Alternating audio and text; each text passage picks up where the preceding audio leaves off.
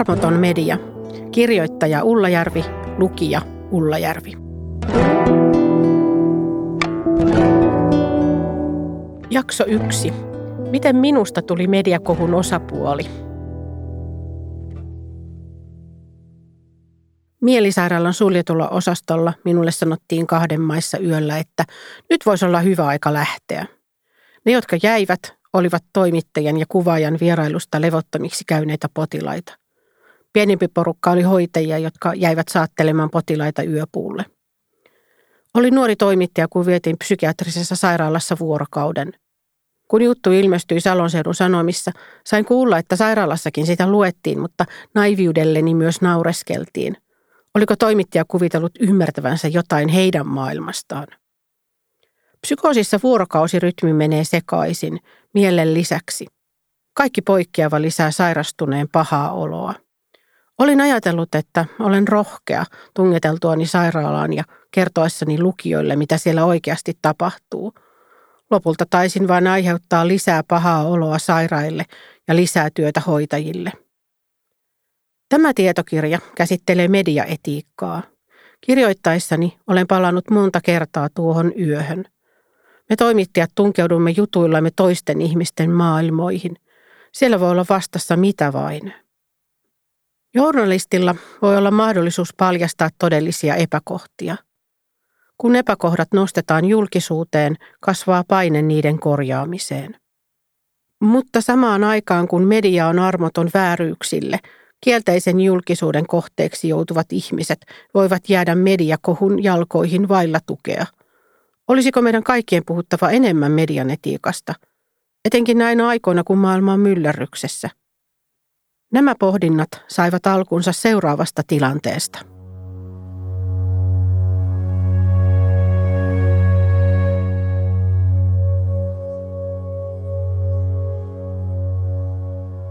Seminaarisali on täynnä lääkäreitä ja hoitajia.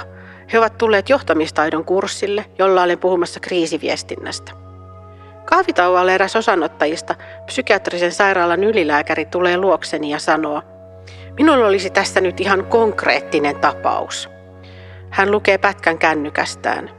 Ylilääkäri on saanut paikallisen valtalehden Turun Sanomien toimittajalta viestin, jossa pyydetään kommentteja tekeillä olevaan juttuun. Juttu on ilmestymässä jo huomenna. Silmäilen toimittajan lähettämää tekstiä. Huomaan heti, että tässä on todella pengottu. Jutussa tullaan kertomaan, että kupittaan psykiatrisen sairaalan suljetulla osastolla on pahoinpidelty ja ylilääkitty vanhuspotilaita. Lisäksi henkilökunta on jutun mukaan varastanut lääkkeitä. Ylilääkäriltä halutaan saada kommentteja, onko väärinkäytöksiä vähätelty tai suorastaan peitelty. Minun pitää nyt mennä vastaamaan näihin, ylilääkäri puuskahtaa ja lähtee. Hän näyttää päällepäin rauhalliselta, mutta ääni ja hartiat ovat kireät. Jatkan koulutusta, mutta en saa asiaa pois mielestäni. Kysymykset ovat kuin siitä huonosta vitsistä. Oletteko jo lakannut lyömästä vaimoanne? Seminaarin seuraavalla tauolla pohdimme tilannetta vielä yhdessä. Ylilääkäri tuntuu luottavan minuun, vaikka me ole tavanneet koskaan aikaisemmin. Sanon, että nyt on paras vain kertoa kaikki, minkä tietää. Muistutan, että on tärkeää kertoa, miten sairaalassa on puututtu noihin mahdollisiin väärinkäytöksiin. Ylilääkäri puuskahtaa, että potilaiden hoitoon ja työntekijöihin kohdistuvat toimet kuuluvat lääkärin ja esimiehen vaitiolovelvollisuuden piiriin. Hän näyttää enemmän huolestuneelta kuin vihaiselta, enemmän kiltiltä kuin pahalta, mutta pahaksi hänet tehdään seuraavan päivän lehdessä. Kokeneena toimittajana tiedän, että Turun Sanomien selvästi huolella tekemän jutun tiedot tulevat leviämään seuraavana päivänä kaikkiin uutismedioihin. Ajaessani kotiin koulutuksesta kuulostelen itseäni kummastellen. Asetuin tilanteessa nopeasti ylilääkärin asemaan, vaikka olen toimittaja, jonka mielestä terveydenhuollon epäkohdat täytyykin saada paljastettua. Nyt tunsin kuitenkin myötätuntoa vastuussa olevaa lääkäriä kohtaan – Olinko jopa jostain kumman syystä hänen puolellaan? Olivatko työvuodet lääkärilehdessä pilanneet journalistin minussa? Ensimmäinen luku. Turusanomien juttu paljasti rajua potilaiden kaltoinkohtelua. Oli se perusteltua tai ei, minulla oli ainakin omasta mielestäni vankka pohja neuvoa tuota myrskyn silmään joutunutta ylilääkäriä. Olen ollut toimittajana kolme vuosikymmentä ja olen myös tutkinut terveysviestintää. Lisäksi tiesin, miten kriisissä pitää toimia. Olinhan kriisiviestintäoppaat lukenut ja seurannut läheltä monia mediakriisejä.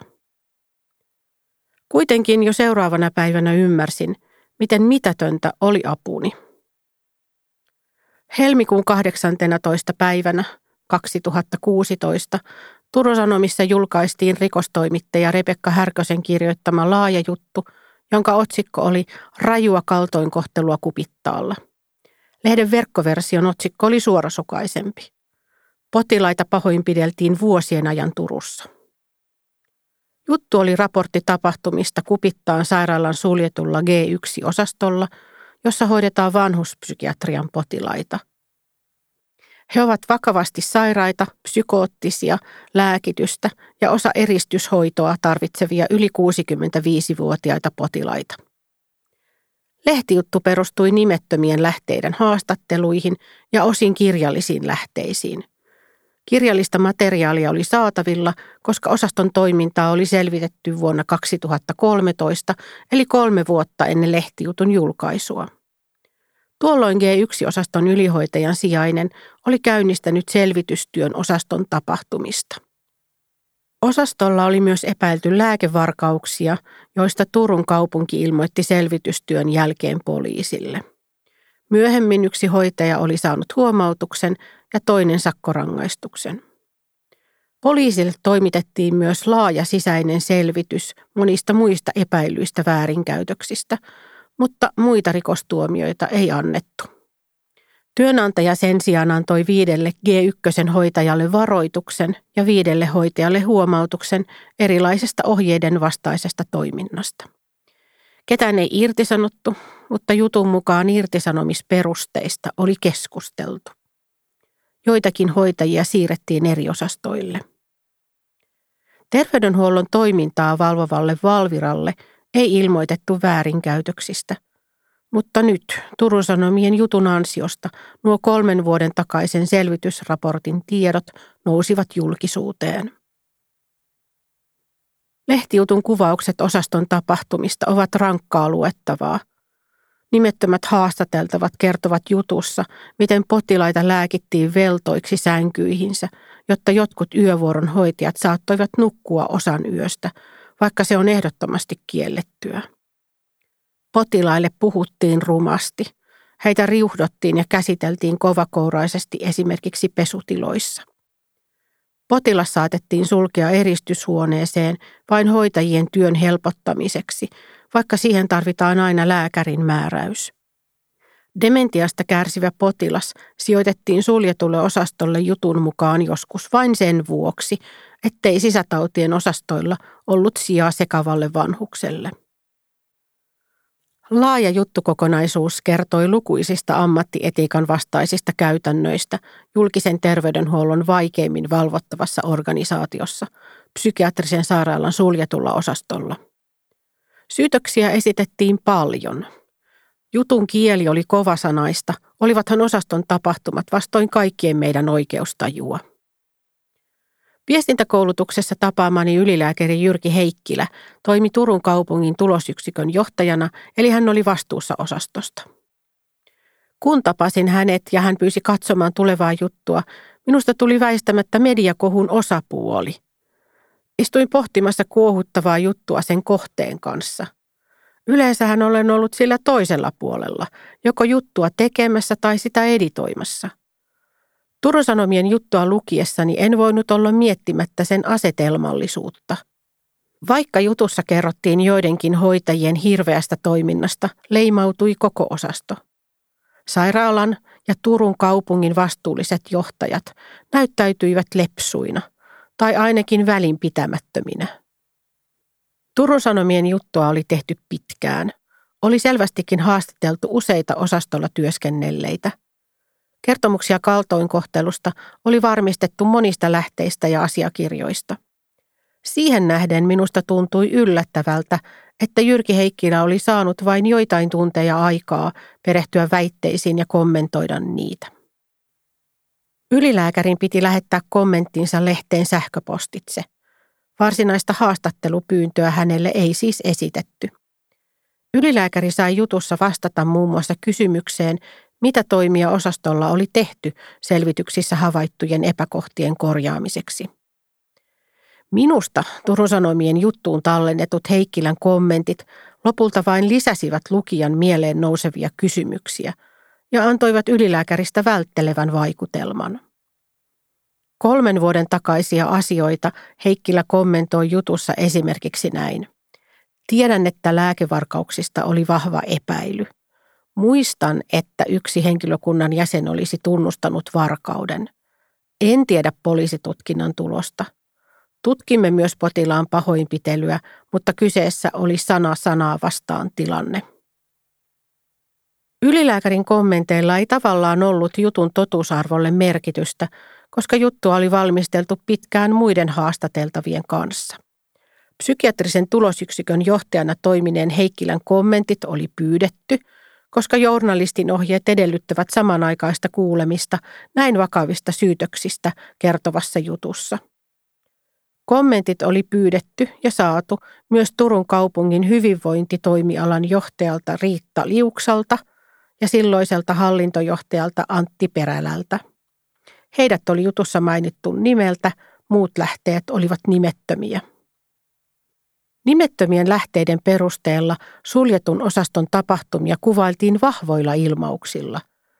Kerrotut tapahtumat olivat kammottavia, kuten – Vessareissuilla eksyneet dementikkopotilaat kyykistelivät tarpeillaan osaston nurkissa. Toisalla jutussa kerrottiin erään hoitajan puhuneen vanhuspotilaalle näin. Jos et saatana ota sitä lääkettä, haen aseen ja ammun sinut.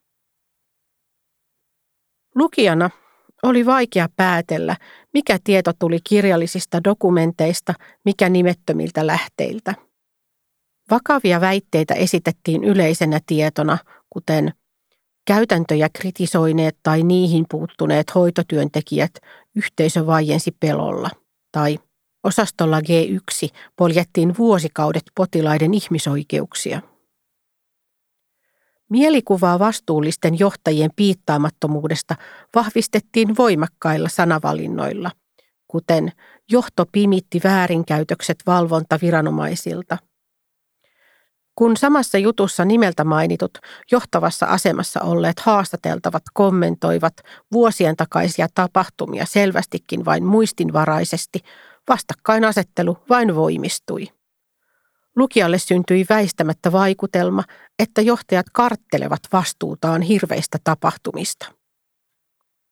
Minua alkoi entistä kovemmin askarruttaa, mihin tällaisella kerrontatavalla pyrittiin – mitä tavoiteltiin, kun lukijan tunteisiin haluttiin vaikuttaa näin rajulla vastakkainasettelulla? Perinteisesti on ajateltu, että neutraali journalistinen kerronta herättää yleisössä enemmän luottamusta kuin maalaileva ja tunteikas tyyli. Nyt Turun Sanomissa oli tietoisesti valittu kuohuttava kerrontatyyli. Siihen täytyy olla painavat syyt. Minä halusin tietää, mitä ne syyt olivat.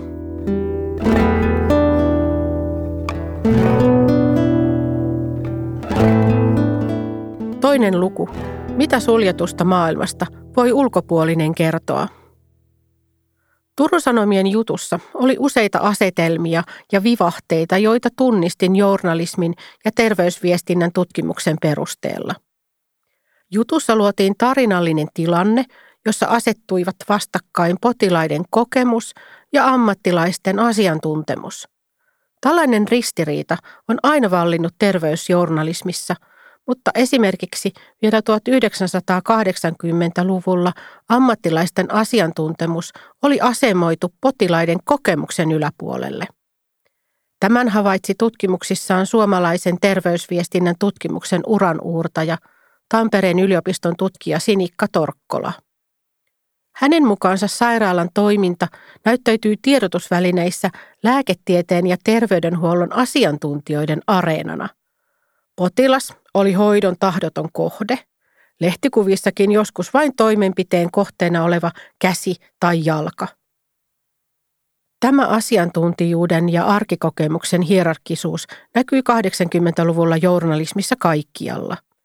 Meitä tuon ajan toimittajaopiskelijoita koulittiin havainnoimaan tärkeitä ja yhteiskunnan kannalta merkittäviä asioita ja aloittamaan juttu niillä.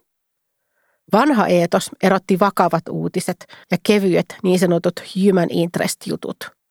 Tavallisen ihmisen näkökulmaa etsittiin tiedotusvälineiden lukijatutkimuksista. 90-luvulla synnytettiin lukija ja kaupungin osa raateja kertomaan toimittajille kansalaisten huolista – Toimituskokouksissa väiteltiin, kumpi nostetaan jutun kärkeen, kaupunginjohtajan toteamus vai kaupunkilaisen kokemus. Tätä ristivetoa löytyy kaikilta journalismin aloilta, niin terveysjournalismistakin. Potilaaseen on journalismissa aina suhtauduttu eri tavoin kuin lääkäriin. Lääkäri kertoo, mitä sairaus biologisesti on, potilas kertoo, miltä se tuntuu. Molempien kertomiseen ovat syntyneet vakiintuneet konventiot, tavat, jotka myös arvottavat, kumpi kertomisen tapa on journalismissa totuudenmukaisempi.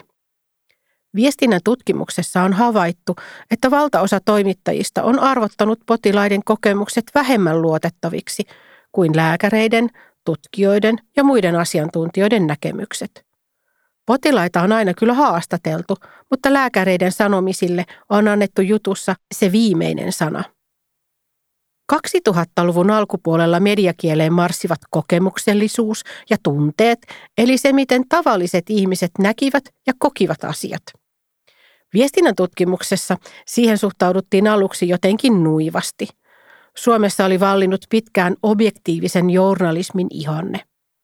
Alettiin jopa puhua journalismin viihteellistymisestä, jolla tarkoitettiin juuri affektiivisuutta, tunteiden korostamista – jo pelkästään ihmisen tuntemusten ja kokemusten kuvailua saatettiin pitää vähemmän objektiivisena journalismina kuin esimerkiksi viranhaltijan tai poliitikon niin sanottua asiahaastattelua. Vaikka median kerrontatavat ovat vahvasti muuttuneet 2010-luvulta alkaen, kokemuksellisuuden ja virallisen tiedon epätasapainoinen asetelma on pysynyt. Jos juttu vielä käsittelee psyykkisten sairauksien hoitoa, ja kohteena on psykiatrisen sairaalan arki. Potilaiden kokemuksista kertominen luotettavasti on erityisen haastavaa. Suljetulle osastolle ei noin vain kävellä sisään juttua tekemään. Kun itse nuorena toimittajana vietin sen vuorokauden suljetulla osastolla, halusin nimenomaan kuvata sairaalan suljettua maailmaa. Myöhemmin seurasin psykiatrian hoitokäytäntöjen suuria muutoksia, sairaalaosastojen sulkemista ja uusien lääkkeiden tuloa markkinoille. Sanomalehtivuosien jälkeen työskentelin pitkään uutistoimittajana Suomen lääkäriliiton julkaisemassa lääkärilehdessä. En enää tunkenut itseäni sairaaloihin kuvaamaan tapahtumia, vaan päädyin haastattelemaan lääkäreitä, tutkijoita ja päättäjiä – Opettelin katsomaan terveydenhuoltoa vahvan profession näkökulmasta. Ymmärtääkseni vielä paremmin omaa työtäni ja mediaa ympärilläni, aloitin journalistiikan jatko-opinnot ja keskityin nimenomaan terveysviestinnän ja etenkin terveysjournalismin tutkimukseen.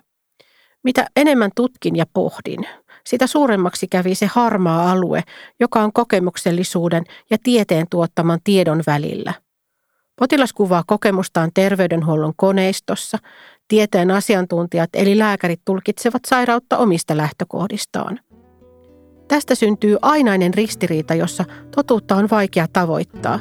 Turun Sanomien jutussa tuo ristiriita räjähti silmille.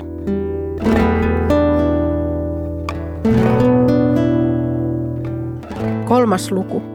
Armoton julkisuus koettelee journalistin etiikkaa. Kupittaa juttusarjan seurauksena ajauduin jonkinlaiseen välitilaan. Tunsin terveydenhuollon rakenteita, valvontamekanismeja ja siellä toimivia ihmisiä. Nyt olin tavannut ihmisen, joka oli hetkessä tempaistu tarinan pahikseksi, eikä vaikutusta voinut enää peruuttaa. Toisaalta tiesin, miten rakennetaan tutkivaa journalismia ja millaista eettistä harkintaa se vaatii tekijöiltä ja julkaisijoilta. Journalistin ohjeet velvoittavat tiedotusvälineet totuudenmukaisuuteen. Totuuden olemus on kuitenkin suhteellinen, eikä sen vastakohta ole aina valhe. Suljetun osaston jopa useiden vuosien takaisista tapahtumista kerrottaessa toimittaja ottaa valtavan vastuun totuudenmukaisuudesta. On muistettava kriittisyys tietolähteiden mahdollisia henkilökohtaisia pyrkimyksiä tai motiiveja kohtaan. On kerättävä tietoa lukuisista, toisistaan riippumattomista lähteistä. Etenkin tutkiva journalisti joutuu käyttämään joskus epätavallisiakin tiedonhankintakeinoja. Juttujen julkaisu ja nimettömien lähteiden käyttö vaatii suurta eettistä harkintaa. Ja viime kädessä vastuu totuudenmukaisuudesta on jutun julkaisevalla tiedotusvälineellä. Luottamuksen julkaisijan ja toimittajan välillä on oltava rikkumaton. Työssään journalisti käyttää valtaa, jonka voima riippuu tiedotusvälineen koosta ja arvovallasta. Yksittäiselläkin toimittajalla voi olla hetkellisesti yllättävän paljon valtaa. Yksi uutisjuttu voi tehdä toisesta ihmisestä sankarin, toisesta hylkiön. Vuosien varrella olen kohdannut ihmisiä, jotka ovat joutuneet median armoille. Ihmisen joutuessa erittäin kielteisen julkisuuden kohteeksi Mediahuomion paine voi tuntua kohtuuttomalta, jopa sietämättömältä. Sosiaalinen media vailla mitään eettisiä pelisääntöjä koventaa journalismin harkiten nostamaa julkisuutta. On myös tavallista, että kielteiseen mediajulkisuuteen joutuvat ovat varsin valmistautumattomia ja epätietoisia esimerkiksi haastateltavan oikeuksista tai ylipäänsä journalistin ohjeista. Journalistin tehtävä on kertoa, mitä yhteiskunnassa tapahtuu. Tapahtuman luettelo ei kuitenkaan ole journalismia. Lukijan mielenkiinnon herättämiseksi vaaditaan joskus hyvä tarina, ja hyvä tarina vaatii aina ristiriidan, esimerkiksi taistelun hyvän ja pahan välillä. Journalismin etiikan näkökulmasta tarinallisuuden vaatimus on suuri haaste. Tarinan vaatima ristiriita voidaan luoda myös jutun asetelmallisuudella, joka rakentuu esimerkiksi perinteiselle David vastaan Goljat vastakkainasettelulle. David on pieni ja vähäväkinen, Goljat se suuri ja väkivahva. Ihminen asettuu luontaisesti pienemmän ja heikomman puolelle. Turun Sanomien jutussa psykiatrisen sairaalan suljetun osaston potilaat olivat niitä Daavideja, sairaalan ja kaupungin johtavat viranhaltijat Goljatteja. Turun Sanomien kupittaan sairaalaa koskevassa uutisoinnissa minua jäivät askarrottamaan ne nimettömät lähteet, joiden kertomusten varaan jutun asetelmat ja etenkin jutun synnyttämät ahdistavat tunteet rakennettiin. Mietin, että luottaakseni juttuun minun on vain uskottava toimittajan taustatyön perusteellisuuteen ja puolueettomuuteen. Lisäksi pohdin, miten kaukana toisistaan toimituksen ja sairaalan maailmat ovatkaan – Tutkimuksista tiedämme, että lääkärit tuntevat huonosti median työtapoja ja journalistin ohjeita. Eivätkä toimittajat välttämättä tunne niitä eettisiä ohjeita ja lakeja, jotka ohjaavat terveydenhuollon ja suljetun laitoksen toimintaa. Tutkijana tunnen tarvetta selvittää ja selittää. Molemminpuolisen ymmärryksen lisääminen alkoi tuntua yhä tärkeämmältä – Halusin myös herättää keskustelua median toimintatavoista ja journalismin etiikasta. Sillä tavoin idea kirjasta alkoi vähitellen hahmottua. Seuraavina vuosina haastattelin sekä ylilääkäri Jyrki Heikkilää, jutun kirjoittanutta toimittajaa Rebekka Härköstä ja Turun Sanomien silloista etiikasta vastannutta päätoimittajaa Riitta Montoa. Ymmärtääkseni enemmän olen myös penkonut julkisen sanan neuvoston varhaisvuosien arkistoja ja haastatellut journalismin etiikan asiantuntijoita. Ymmärrystäni mediajulkisuuden monista kasvoista ovat lisänneet myös kolmivuotiskausi julkisen sanan neuvoston jäsenenä sekä neljä vuotta virkamies eettisessä neuvottelukunnassa. Nämä luottamustoimet pakottivat minua katsomaan journalismia ja arvioimaan sen käytänteitä entistä tarkemmin myös juttujen kohteen näkökulmasta. Olin alkanut kyseenalaistaa etenkin toimittajien kiirettä, jolla perustellaan esimerkiksi sitä, ettei kielteisen julkisuuden kohteeksi joutuvalle voida antaa pidempää aikaa perehtyä jutun sisältöön.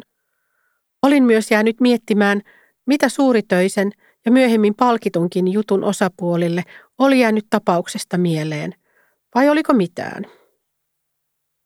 Aloitin omien kysymysteni esittämisen sieltä tapahtumien polttopisteestä, Turun kupittaan psykiatrisesta sairaalasta. Kun astuin nauhurini kanssa sisään sairaalaan vuonna 2018, oli kulunut reilut kaksi vuotta Turun Sanomien juttusarjan julkaisemisesta. Olin päättänyt antaa Jyrki Heikkilälle tilaisuuden kertoa oma tarinansa siten kuin hän sen koki.